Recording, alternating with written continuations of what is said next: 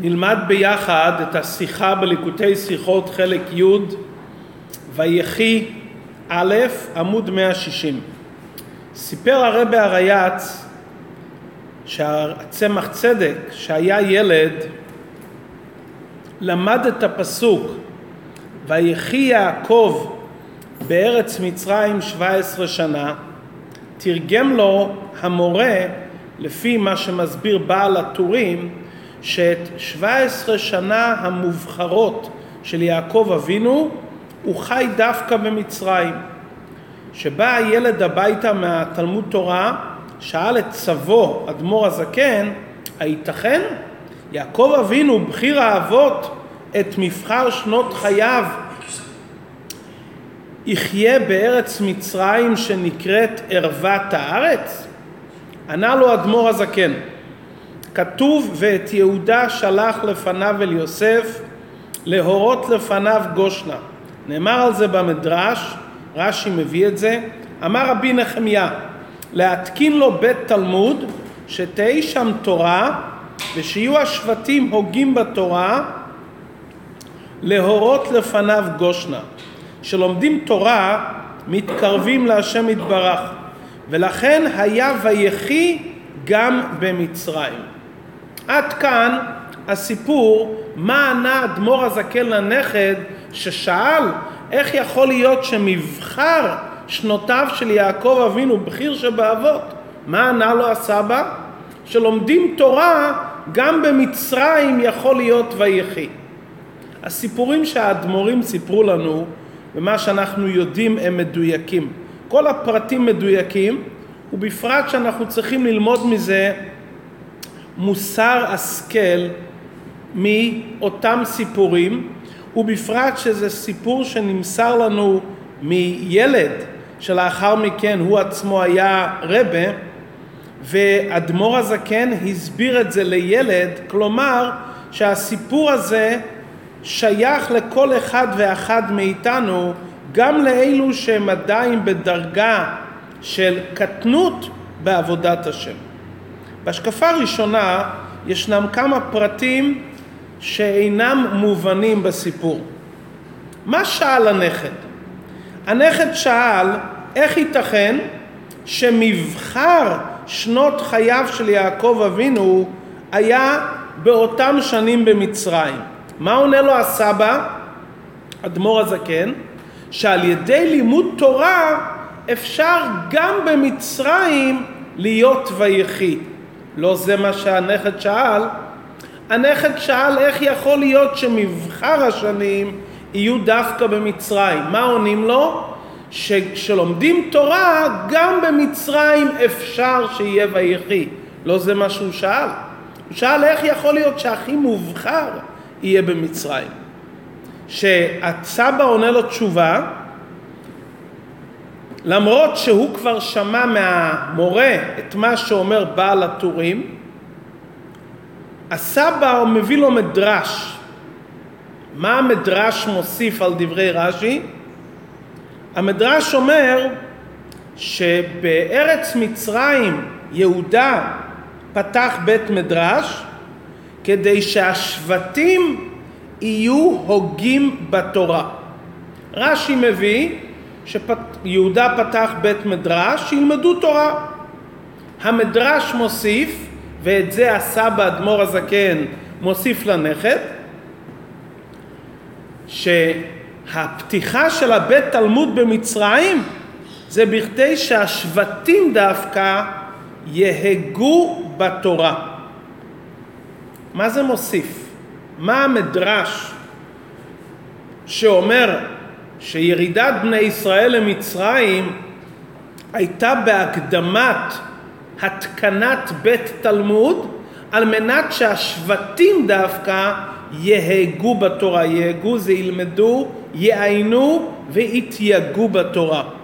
מה זה מוסיף יותר על דברי רש"י, שלכן הסבא אדמו"ר הזכן בחר להוסיף את דברי המדרש שהם תוספת על דברי רש"י. כדי להבין את זה צריכים לגשת לשורש העניין, כמו שהרבי ממשיך בסעיף ד'. מה בכלל הייתה השאלה של הצמח צדק. איך יכול להיות שיעקב חי את מבחר שנותיו בארץ מצרים? תשובה פשוטה. הוא ראה את יוסף, שלמרות שהוא מלך מצרים, הוא מתנהג כבנו, והוא צדיק, גם אחרי שהוא במצרים כל כך הרבה שנים. זה שמחה עצומה. הרי יעקב אבינו שהוא התבשר בדברים, כתוב ויפג ליבו, הוא לא האמין. הוא ראה את העגלות, ותחי רוח יעקב אביהם. כלומר שהוא נזכר בעגלות, שהעגלות היה סימן ורמז ביניהם, שזו הייתה הסוגיה האחרונה שיעקב למד עם יוסף בדיני עגלה ערופה, נחה דעתו של יעקב אבינו ואמר, אה, ah, אני רואה שבני נמצא במצב רוחני נעלה. שהוא ראה אותו, הוא אומר, עכשיו שאני רואה אותך, אחרי ראותי את פניך כי אותך חי. מה הוא כל כך שמח שהוא ראה אותו? שאתה רואה בן אדם, אתה רואה את החיות הרוחנית שיעקב אבינו ראה בפנים של יוסף הצדיק, זה גרם לו שמחה עצומה. הוא שמע מהשבטים, מסרח, שהוא חי, נתן לו רמז, שהוא זוכר מה שהם למדו, אבל כשהוא ראה אותו ואדם רואה את הפנים של הבן שלו, חוכמת אדם תאיר פניו, זה שמחה עצומה. במצרים, ערוות הארץ, להגיע לכזה מצב, יעקב אבינו בשמחה גדולה. אם כן, מה הייתה השאלה בכלל של הצמח צדק? הדבר מובן שאדם זוכה לראות בן כל כך אהוב אחרי כל כך הרבה שנים במצרים, נשאר באותו דבקות אלוקית שהוא היה, זה שמחה עצומה. השאלה של הצמח צדק הייתה יותר עמוקה. הצמח צדק שאל את הסבא, מה זה מצרים? מצרים זה מקום של מיצר וגבול. מצרים זה מקום שלא נותן אפשרות לגלות את הקדוש ברוך הוא. מיצר, גבול. הקדוש ברוך הוא בלי גבול. ומצרים זה לא רק גבול, זה ערוות הארץ. מקום של חטא, מקום של קליפות, שמסתירים על כל עניין אלוקי. וכל התכלית של עבודת האדם בעולם זה לצאת מהמיצרים והגבולים ולהרגיש את האור האלוקי הבלתי בעל גבול. שיהודי בעולם נמצא, הוא צריך להתעלות בעבודתו ולהגיע לקשר עם הקדוש ברוך הוא של בלי גבול. שואל הצמח צדק את הסבא, נכון, הוא ראה את יוסף, הוא שמח, היה לו עונג, אבל אחרי כל זה, שיורדים למצרים, לכזה מקום, אי אפשר להגיע להתחברות, להרגיש את הקדוש ברוך הוא למעלה מן הטבע. אם אתה מצליח במצרים לפגוש את הקדוש ברוך הוא בקטנות, באופן גבולי, זה כבר דבר נפלא.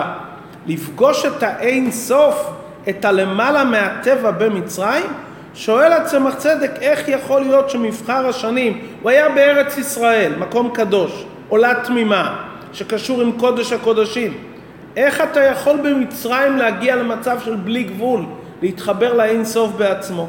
עונה לו הסבא, יהודי שלומד תורה, התורה מגביהה אותו למעלה מכל המדידות והגבלות. יש אפשרות על ידי דבקות בתורה להתייחד עם התורה בייחוד נפלא, כמו שלמדנו בתניא, להיות לאחדים מיוחדים עם התורה, בכוח התורה שהיא מושרשת בעצמותו יתברך.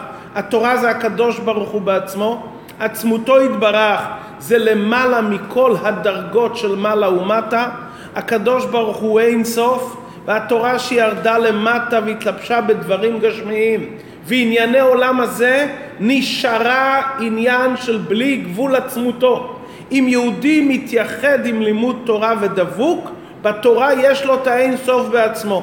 וברגע שיעקב שלח את יהודה להכין בית תלמוד, גם אם אתה נמצא במצרים, במקום הכי נמוך, אם אתה דבוק בתורה שהתורה זה עצמותו, אתה יכול להגיע לבלי גבול גם במצרים.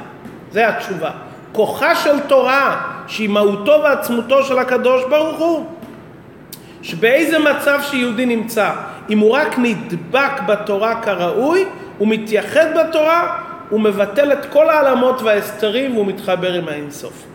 עד כאן זה הסבר איך אפשר במצרים להתחבר לקדוש ברוך הוא. אבל מה הנכד שואל? הנכד לא שואל איך אפשר במצרים. הנכד שואל איך יכול להיות שמבחר השנים יהיו דווקא במצרים.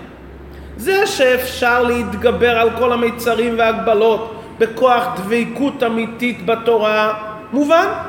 אבל שזה יהיה המקום הכי טוב, זה יהיה מבחר שנותיו, על זה בא הסבא אדמו"ר הזקן והוסיף לו עוד משהו מהמדרש.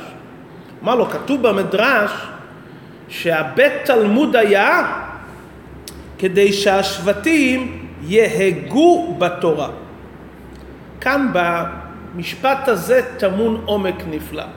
ואת העומק של המשפט, כדי להבין, אנחנו צריכים לעיין בדברי הצמח צדק. שהצמח צדק גדל, כתב ספרים לבד.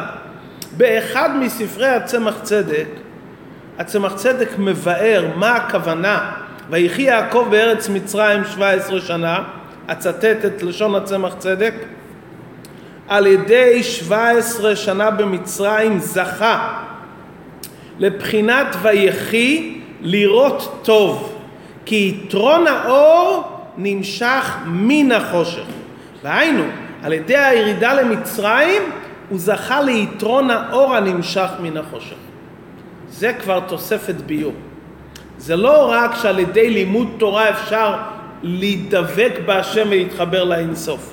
דווקא במצרים אפשר להגיע ליתרון האור מן החושך. מה הכוונה יתרון האור מן החושך? מבאר הרבה בפרק ז' של השיחה, בית אופנים, מה זה יתרון האור מן החושך? פירוש הפשוט ביתרון האור מן החושך, חושך לא הולך על החושך, אלא חושך הולך על מקום החושך. המקום שהחושך נמצא. כמה שהחושך יותר גדול במקום מסוים, ניכר יותר המעלה של האור האינסופי. שהאור האינסופי יכול לפעול גם במקום של חושך כה גדול. כלומר, החושך מגלה לי את מעלת האור. כמה שהמקום יותר חשוך והוא נעשה מואר בעקבות האור, אני מבין את מעלתו של האור. אם המקום של החושך לא היה כל כך חשוך, לא הייתי מכיר את מעלתו של האור. זה הסבר אחד ביתרון האור מן החושך. יש הסבר עמוק יותר. מה זה יתרון האור מן החושך? החושך בעצמו נהפך לאור. לא שהחושך מגלה לי את מעלת האור, כמו הפירוש הראשון, אלא החושך עצמו מתהפך ונעשה אור. וברגע שהחושך נהפך לאור, נעשה מעלה באור, כי האור מקבל דבר שלא היה אצלו. עד עכשיו האור היה מואר בכוחות האור. עכשיו האור מואר בעקבות החושך שנהפך לאור. הפירוש השני הרבה יותר עמוק מהפירוש הראשון. ההבדל בין שני הביאורים זה הבדל. לפי הביאור הראשון, לגבי האור, אין מציאות של חושך. הוא אור בלתי מוגבל, הוא מאיר בכל מקום, והוא מאיר גם במקום החושך. מלכתחילה אין לגבי האור הזה מציאות של חושך. פשוט האור מאיר, והוא אור אינסופי, הוא מאיר בכל מקום. מה הכוונה יתרון האור מן החושך? היה כאן מקום שהיה חשוך, וכשהאור הגיע, או מי שראה את אותו מקום, המקום היה נקרא בעיניו מקום חשוך, ואז הגיע אור שהוא אור שלא מכיר בחושך, כי אור בלתי גבולי, והוא האיר את מקום החושך. בעצם לגבי אותו אור אין מקום חשוך. רק הייתי צריך להביא את אותו אור. הבאתי את אותו אור, הוא האיר את המקום. לפי הפירוש השני, שיתרון האור זה לא מהמקום של החושך, שעדיין האור לא הגיע לשם, אלא יתרון האור מהחושך בעצמו. יש מציאות של חושך. והמציאות הזאת שהיא מתהפכת, נעשה יתרון אמיתי באור. כי זה שהחושך עצמו נהפך לעניין שלו, לא רק שמקום החושך, אלא החושך עצמו נהפך, זה כבר גורם יתרון לאור. יש בחסידות ובספרים אה, דיון האם חושך זה רק היעדר האור או חושך זה גם מציאות עצמאית. ההכרעה היא שיש גם חושך כמציאות עצמאית, זו דרגה יותר עמוקה בחושך. ושכזה חושך מתהפך לאור, זה גורם יתרון אמיתי באור. ויחי יעקב בארץ מצרים. כשיעקב אבינו ירד למצרים, הוא זכה שהחושך עצמו נהפך לאור. זאת אומרת, לא רק שהוא הגיע למצרים, היה ניכר המעלה של יעקב אבינו, שיש לו כאילו חיים טובים, שהחיים האלו יכולים להימשך גם במצרים. זה הפירוש הראשון. מה הפירוש שמבחר שנותיו היה במצרים? שהחושך של מצרים התהפך ועזר לו לעניינים הטובים.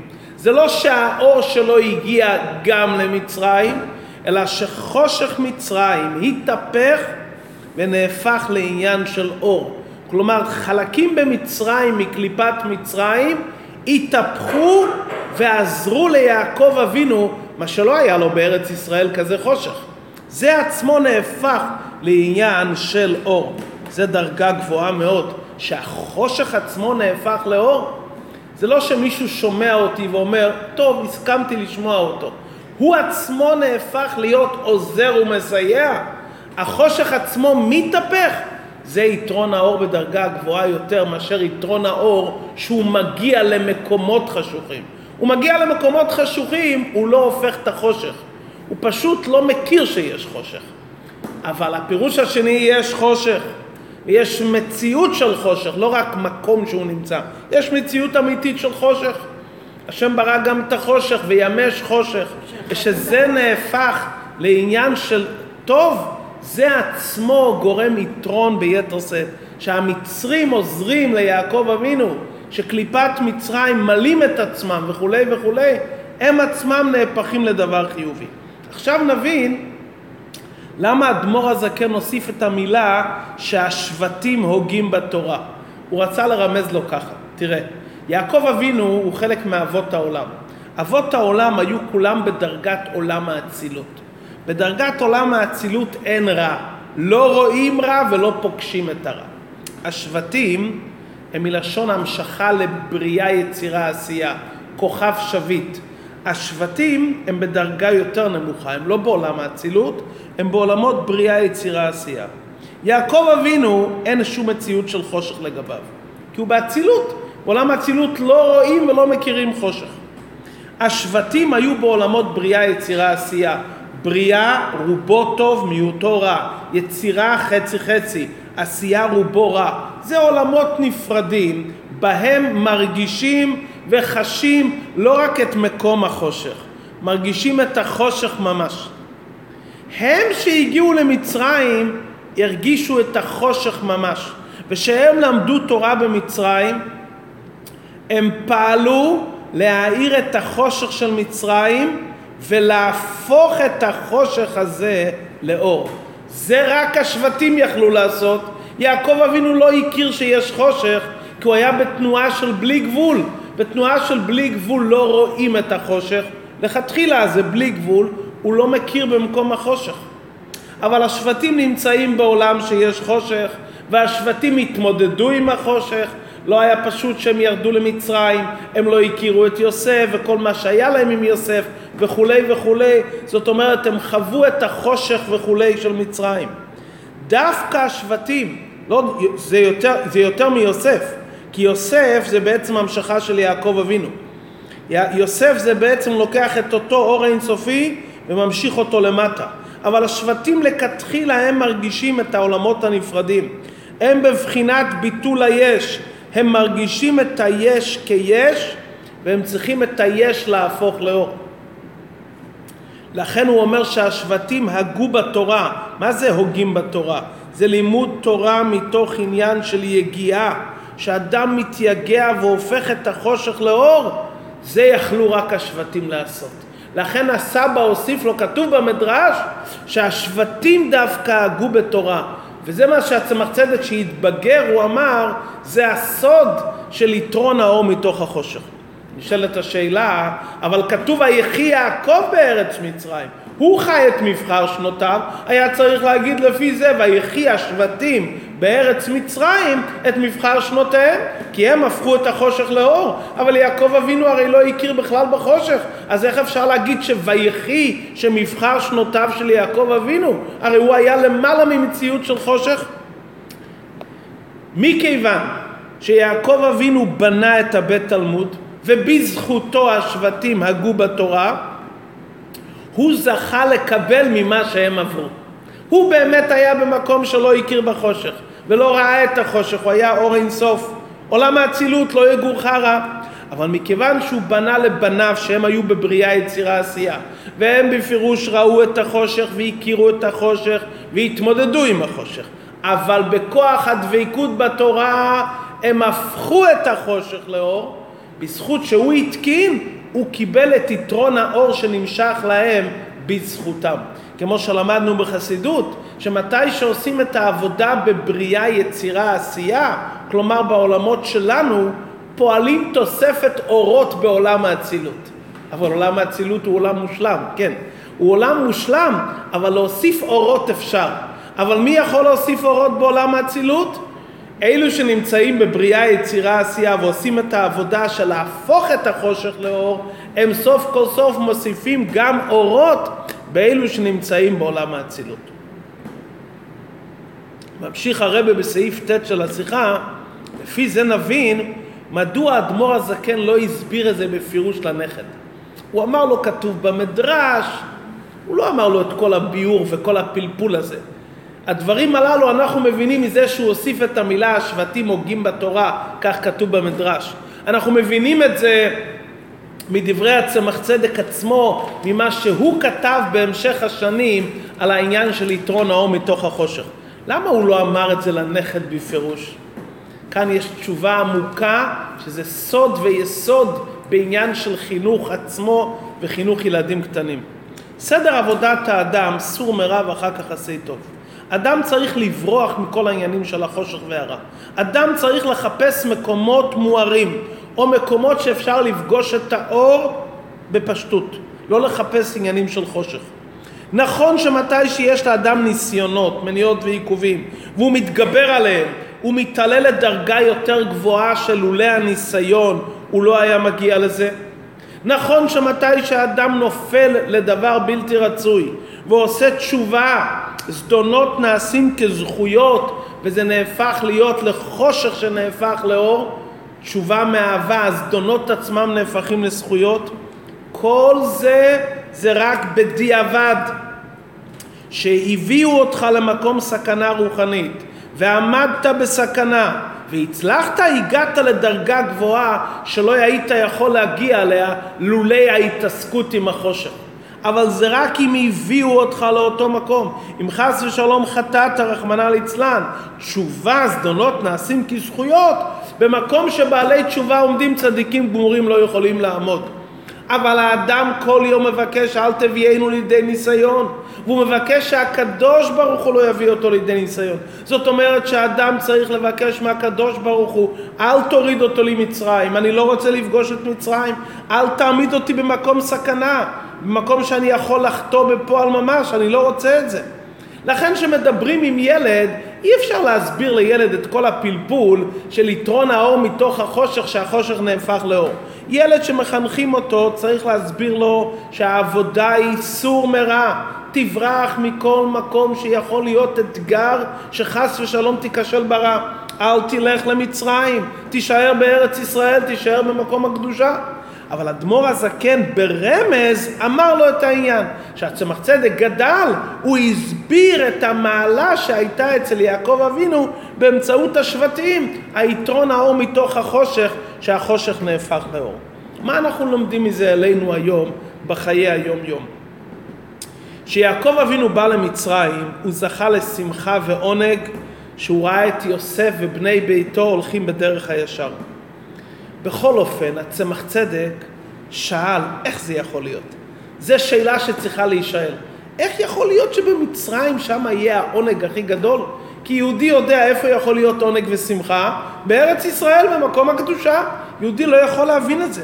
לכן הצמח צדק שאל, איך זה יכול להיות? כי תכלית הכוונה בירידת הנשמה למטה, לא להגיע לכאלו מקומות של מיצרים וגבולים, לא להגיע למקום החושך, הפוך, תברח משם, תעזוב את ארץ מצרים, עם ישראל יצאו בחיפזון ממצרים. לכן הצמח צדק אמר, הרי זה לא התכלית, התכלית להיות במקומות מוארים, צריכים לברוח ממצרים.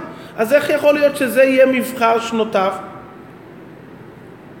וככה צריכים לחנך ולכך צריכים לשאוף להיות במקומות מוארים. אבל אם כבר אדם נמצא באיזה מיצר וגבול והוא לא יכול לברוח משם מצד איזה סיבות, אז אומרים לו מן השמיים, הגעת, אתה לא יכול לברוח, תהפוך את זה למבחר שנותיך.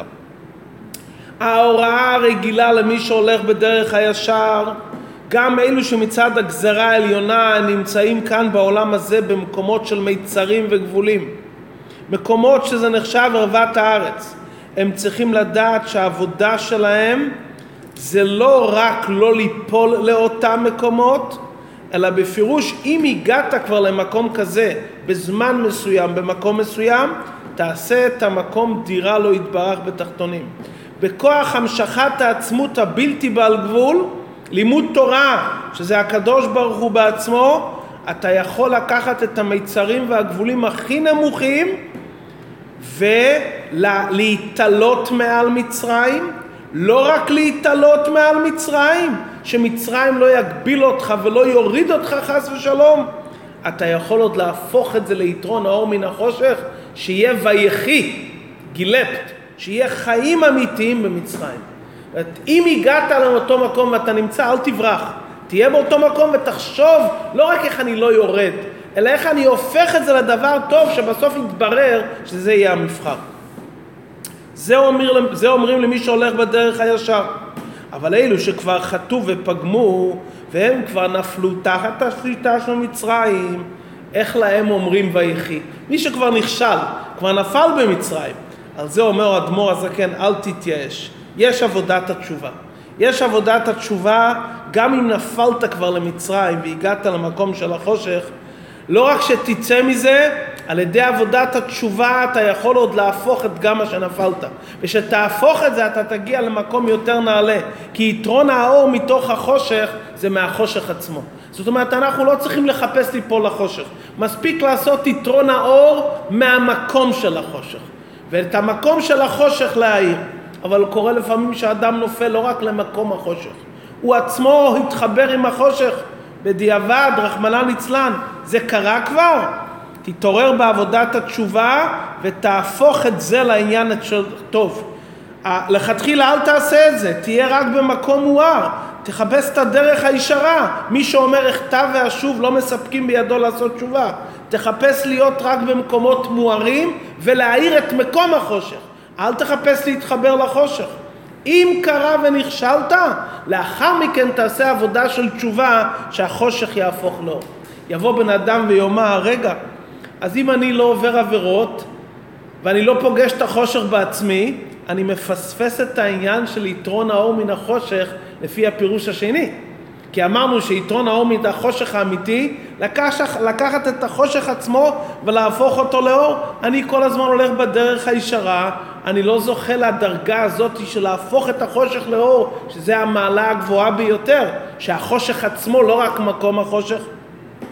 על זה עונה לו אדמו"ר הזקן, אתה תישאר בדרגה של יעקב אבינו, אל תתעסק עם עניין של חושך.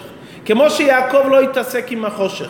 השבטים התעסקו על ידי לימוד תורה והיתרון הגיע גם ליעקב אבינו בזכות מה שהשבטים עשו ככה גם בעבודה של כל אחד מאיתנו. שאנחנו מתעסקים לקרב את אלו שרחוקים עדיין ולקרב אותם ולעשות אותם בעלי תשובה, מה שאתה זוכה לגרום אצלו עניין של תשובה והוא הרי הופך את החושך לאור אבל הוא הופך את זה בזכות זה שאתה במקום המואר עזרת לו לצאת מזה גם לך יהיה חלק ביתרון הזה שמתעסקים בעבודת התשובה להפוך את החושך לאור, את מקום החושך, ולעזור לאלו שנמצאים שמה להגיע למקום מואר, בכוח זה אתה מקבל את היתרון שאתה פעלת באותו יהודי שנפל למטה, גם אתה מקבל, וזוכים לעניין של הגאולה, שמשיח עניינו להטבה צדיקיה בטיוב. המשיח בא להחזיר את הצדיקים בתשובה.